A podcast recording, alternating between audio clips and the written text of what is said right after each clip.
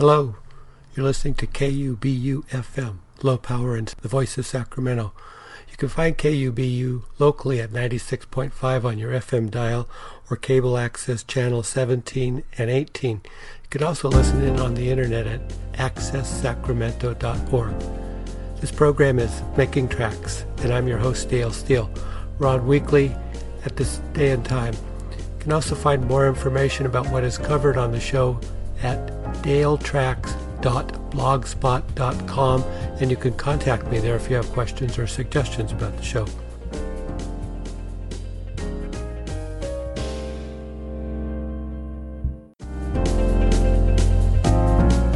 I'm traveling and replaying previous Making Track shows. I'll be back with new programs.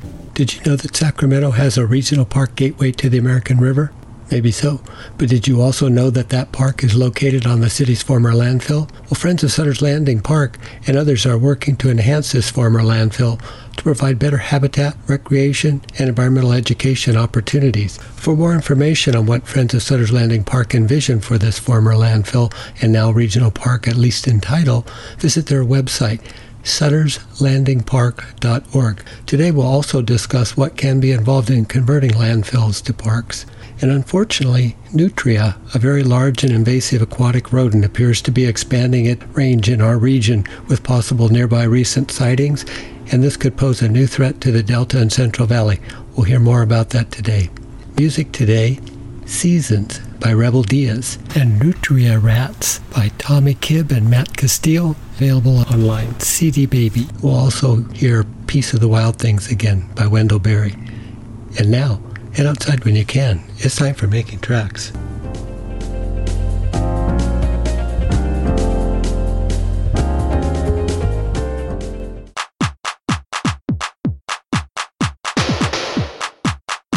After much delay, and under clear blue skies on January 19th, people gathered to acknowledge completion of the bike trail and other features of a state grant project that Friends of Sutter's Landing Park played a large role in helping the city of Sacramento be awarded project came together around 2011, but delays and conflicts slowed the start of construction by one to two years. Meant to better establish Sutter's Landing Park as the city's gateway to the American River Parkway, the project included less than a mile of paved bike trail, removal of invasive plants, establishment of native vegetation, creation of a defined staging area, plaques, and more. The city still needs to construct a much needed restroom as grant match, but landfill constraints, safety and maintenance concerns, and cost overruns have delayed it maybe next year. Project is a compromise, at best, of the design and goals suggested by neighborhood groups and organizations, but it does meet the need for a basic gateway. Most of the people who attended the two community design workshops strongly objected to the idea of rock gabions, which now disappointingly fill the area. The hope is that the features that are missing or inadequate can be improved over time. Future phases should extend the bike trail eastward to Sac State, expand the size of Sutter's Landing Park, and further improve adjacent areas of the American River Parkway. The recent establishment of a Lower American River Conservancy creates a means to continue and expand this type of work. Future phases will hopefully include acquisition of additional lands to the west of Sutter's Landing Park, relocation of buildings and other infrastructure away from the river, and ultimately restoration and creation of more riparian and upland habitats and recreation opportunities to enjoy this unique resource. Well, swallows, kestrels, and other raptors were present to welcome everyone, as always, and to take in the scene the bright blue skies and wispy clouds welcomed all the visitors. The number of visitors and impacts on the area have increased greatly since back when this project was envisioned. Today's visitors included a young man with a cat in a carrier on a skateboard, a drone flyer, cyclocross participants, and a number of other bike riders on gear able to travel in many areas not paved. Dogs of all shapes, sizes, age, health, and level of restraint were also present. A young crew of Sacramento Regional Conservation Corps was on hand to maintain the area, which is in good shape now. One nearby bike rider pushed along a cart full of his camping gear while his partner had a stroller pushing a five gallon water jug back to camp. Many joggers, walkers, bird watchers, nature lovers, thrill seekers, and other types of enthusiasts are seen regularly now at Sutter's Landing Park. One thing for sure, Sutter's Landing Park and the project site will receive much more use and wear by all in the months ahead this year and beyond. This includes many new and recent visitors and all that they bring as they come out to enjoy this very special area.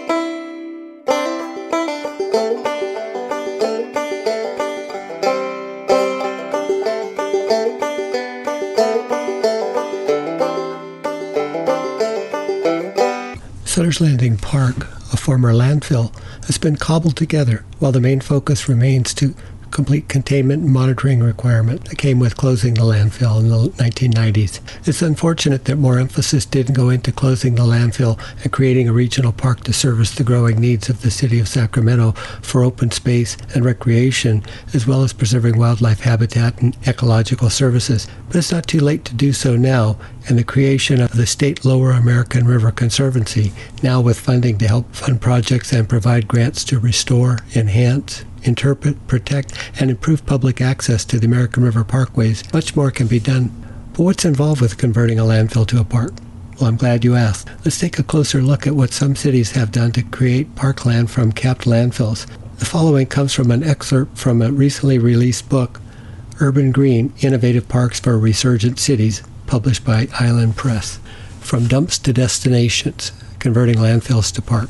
New parks can be fashioned out of old garbage dumps and it's not as bad as it sounds. Balloon Park in Albuquerque, Cesar Chavez Park in Berkeley, McAlpine Creek Soccer Complex in Charlotte, Red Rock Canyon Open Space in Colorado Springs, and hundreds of others, both famous and obscure, have been created from landfills. And in a few more years, New York City's 2,200 acre Fresh Kills landfill will have settled in to become that city's largest park. Landfill parks go back at least to 1916, and that's many years before the word landfill was even coined, when the old Rainier dump in Seattle was turned into the Rainier Playfield. New York City closed the putrid Corona dumps, famously called the Valley of Ashes by F. Scott Fitzgerald in The Great Gatsby, and began preparing the land for construction of the 1939 World's Fair. Following World War II, as the fresh volume of trash in America mushroomed, so did the number of landfills. The U.S. Environmental Protection Agency, or EPA, estimates that as many as 3,500 landfills have closed since 1991. The number from earlier years is anyone's guess. Sutter's Landing was closed in that general time frame too. In an ideal world, all trash would be recycled and there would be no landfills. But at a time of severe urban space and resource constraint, closed landfills represent excellent locales for three big reasons size, location, and cost. A former dump is usually one of the few large open locations within a dense metro area. There's also the opportunity to correct what may have been a long standing environmental injustice to the surrounding residents. Finally, there's a good chance that the landfill, which may be as small as a few dozen acres or as large as a thousand or more acres, could be free or inexpensive to buy, or possibly that it even comes with its own supporting funds. While a capped landfill is not necessarily a park director's first choice for a parcel of land, it's impressive and instructive that so many perfectly adequate, or even better than adequate, city parks started out as dumps. Communities from coast to coast have been jumping at the chance to use them. Based on a survey, the Center for City Park Excellence estimates that there have already been as many as 4,500 acres of landfill parks created in major U.S. cities. Portland, Oregon, the park department is getting a free 25 acre park. All closure and conversion costs for Cully Park were paid for by the Solid Waste Department, which built up a reserve for exactly that purpose. And the park department coordinates closely in habitat development and vegetation management too. Fresno, California, the landfill isn't even being officially transferred over. The Public Utilities Department will own it in perpetuity, but will sign a management agreement with the Parks and Recreation Department. Frankly, a cheap purchase price is important because preparation costs can be significant. Depending on the age or contents of the landfill, the amount of groundwater or soil contamination, and the planned recreational use, construction costs have ranged from $500,000 for a two acre site to $30 million for a regional park of more than 100 acres, around the size of Sutter's Landing Park. Expenses depend on such factors as topography, availability of materials, cover design, and much more. Calculation by the Center for City Park Excellence puts the average at around $300,000 per acre.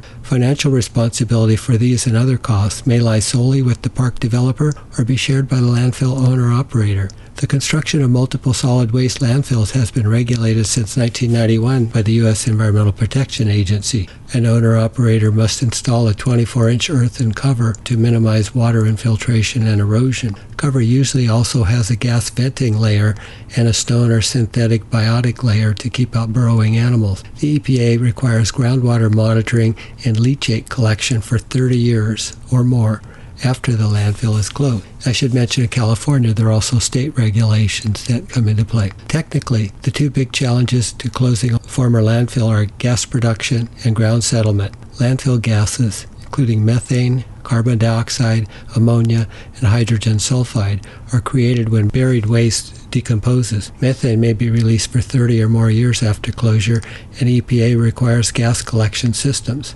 Parks built on pre 1991 landfills, there were occasional stories of picnickers being stunned to see a column of flame surrounding a barbecue grill. We wouldn't want that. Portland, Oregon the St. John's landfill, a former disposal site within the 2,000 acre Smith Bybee Wetlands Natural Area, earns more than $100,000 a year from methane that is piped two miles to Heath Cement Company. Settlement is a bit tougher. Like cereal in a box, municipal landfills gradually slump as much as 20% over a two or three decade period. That much settlement would cause foundations to break and sink, utilities and irrigation pipes to burst, roads and paths to crack and heave, light poles to tilt, and sports fields to crumple. Obviously, if the ultimate reuse of a landfill is as a natural wildland, none of this matters but most recreational reuses require the construction of at least trails, if not fields and buildings of various types. Fortunately, waste sits only in cells in certain areas of a landfill, and park facilities can be safely constructed over undisturbed areas, leaving the settling sections to support grass and shrubbery. The key is to know exactly where the waste is. At New York's Fresh Kills, only about 45% of the landfill was actually used for waste disposal.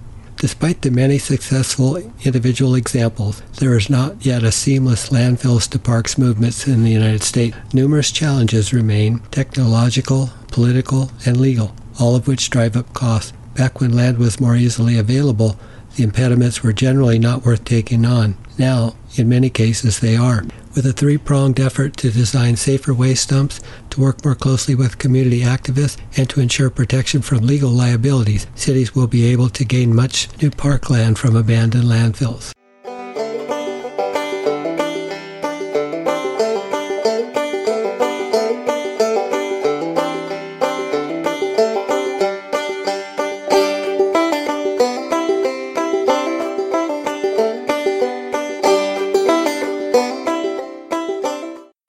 Listening to KUBU FM, low power and the voice of Sacramento. This program is Making Tracks, and I'm your host, Dale Steele. We're on weekly at this day and time.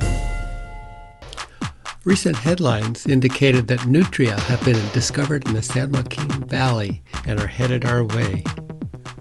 So what? Why should we worry about that? Well, in other states where they've been established, losses to wetlands, severe soil erosion, agricultural crop loss, Damage to levee banks, dikes, and roadbeds have all been documented.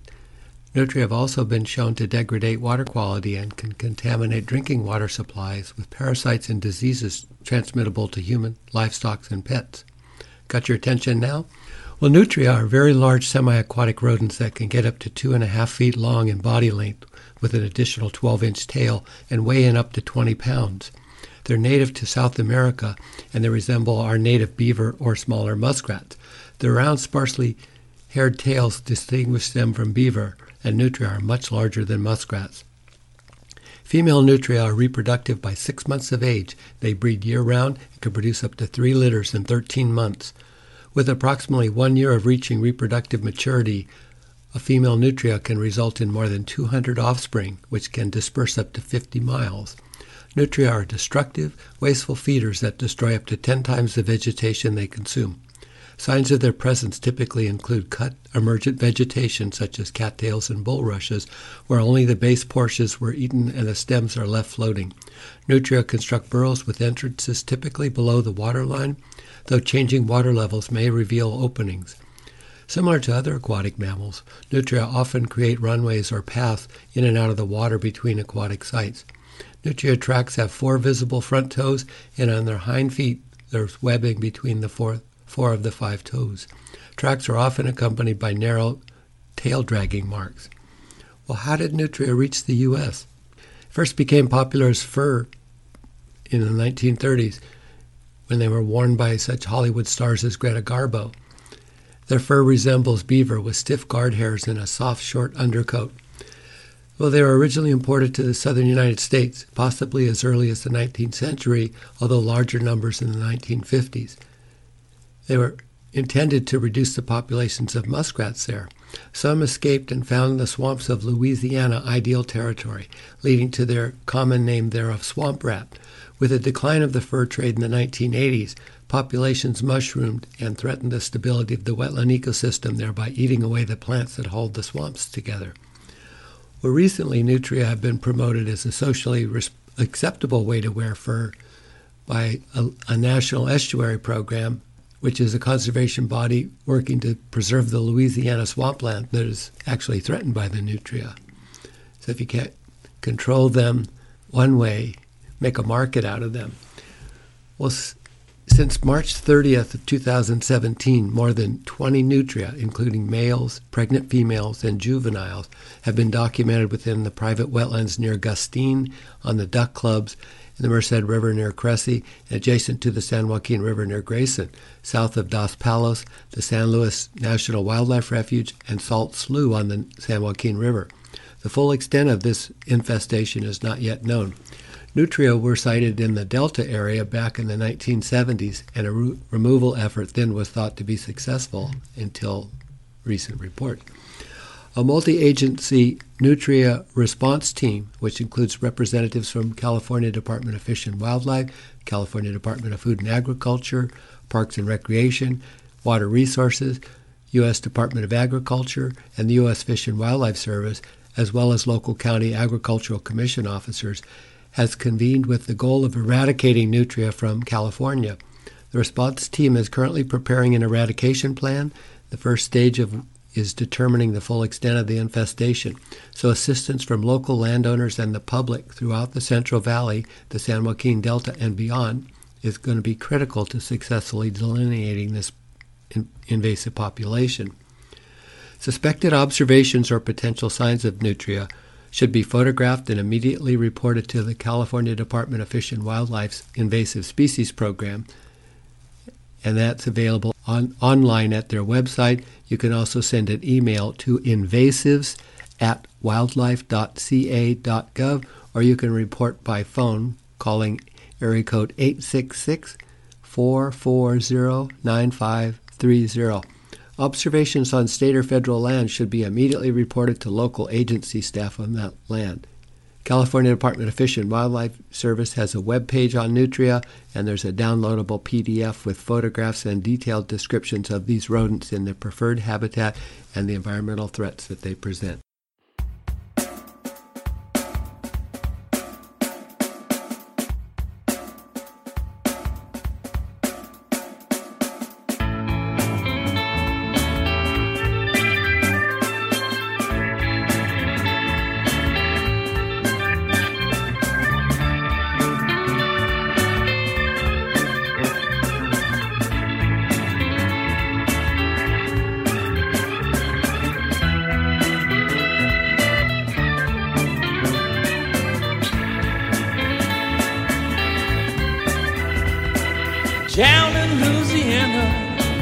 Alligators get real fat. They ain't half as scary as them big old nutria rats. Talking about a nutria rat. Big fat furry nutria rat.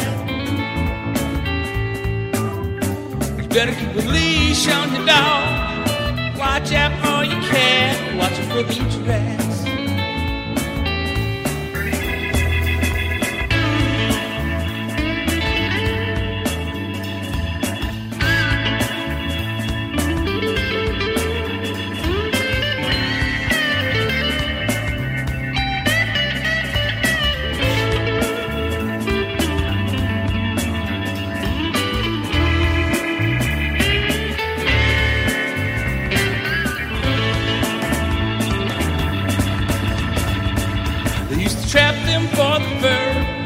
Some still eat the meat. When it comes to recreating, the numbers can't be beat. Talking about a nutria rat. Big fat furry nutria rat. You better keep a leash on your dog. Watch out for your cat, like a little nutria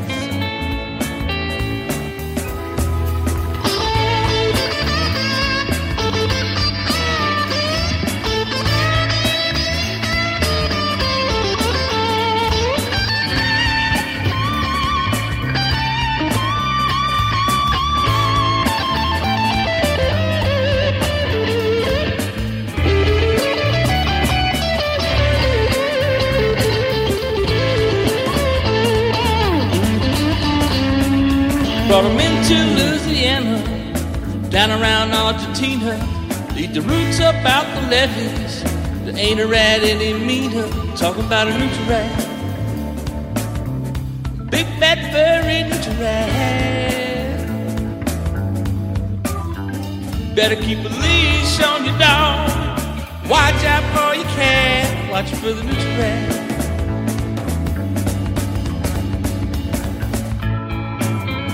Swamp beavers.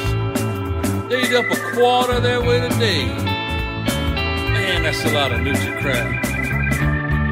Eating up all the levee, tearing up the wetland. Man, if you see one, there's 45 more. They make 15 babies a year. Oh, man. Them nutri rats.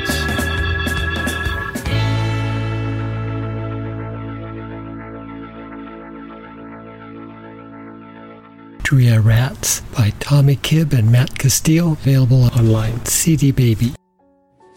the peace of wild things, when despair for the world grows in me, and I wake in the night at the least sound, in fear of what my life and my children's lives may be. I go and lie down where the wood drake rests in his beauty on the water, and the great heron feeds. I come into the peace of wild things who do not tax their lives with forethought of grief. I come into the presence of still water, and I feel above me the day blind stars waiting with their light. For a time, I rest in the grace of the world and am free. The Peace of the Wild Things by Wendell Berry.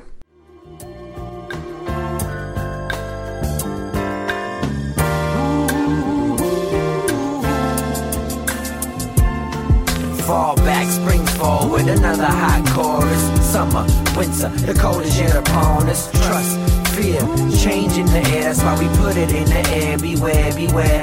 Fall back, spring forward, another high chorus. Summer, winter, the coldest yet upon us. Hush.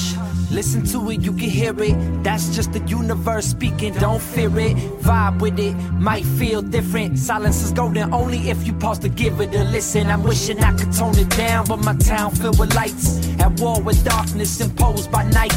No rest, sunset, unrest, simmers in summer, winter indoors. Weather disruptions we under. Bundle up, it's a showdown. Florida under snow now. North Dakota is warm. How many ways? Gonna attempt to explain the next hurricane, a earthquake, tidal waves in the Atlantic. Can't get stranded in Manhattan. I'll be happy in the Bronx. Looking to head north, upstate with some land, crops to feed my fam. Make sure they don't fret with my water supply. And fall back, spring forward, another hot chorus. Summer, winter, the coldest yet upon us. Trust, fear, change in the air. That's why we put it in the air. Beware, beware.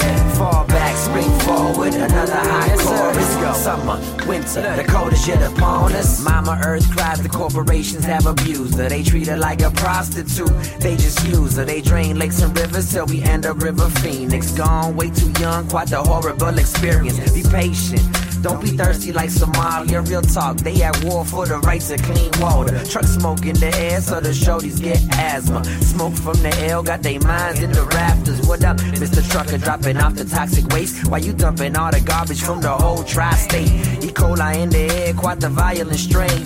Grandma got diabetes, Uncle Easy had AIDS. My mental kinda rocky like Stallone and Apollo. So I made the right choice and put down that bottle. I feel happy, I'm in tune with nature and my surroundings. I always go green, it makes everything outstanding. Fall back, spring forward, another hot chorus. Summer, winter, the coldest yet upon us. Trust, fear, change in the air. That's why we put it in the air. Beware, beware. Fall back, another hot chorus. Summer, winter, the coldest yet upon us.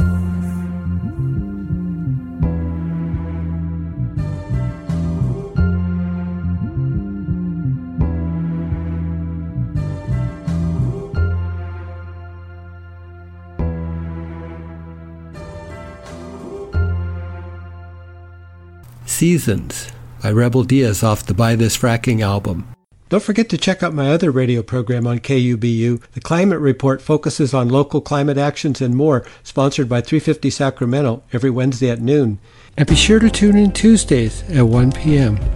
for Radio EcoShock, the latest on science, issues, and authors dealing with climate change and the environment on a global scale. Hosted and produced by Alex Smith. Don't miss it. You're listening to KUBU FM, Low Power and Voice of Sacramento. You can find KUBU locally at 96.5 on your FM dial or cable access channel 17 and 18. You can also listen in on the internet at accesssacramento.org. This program is Making Tracks. Again, thank you for listening.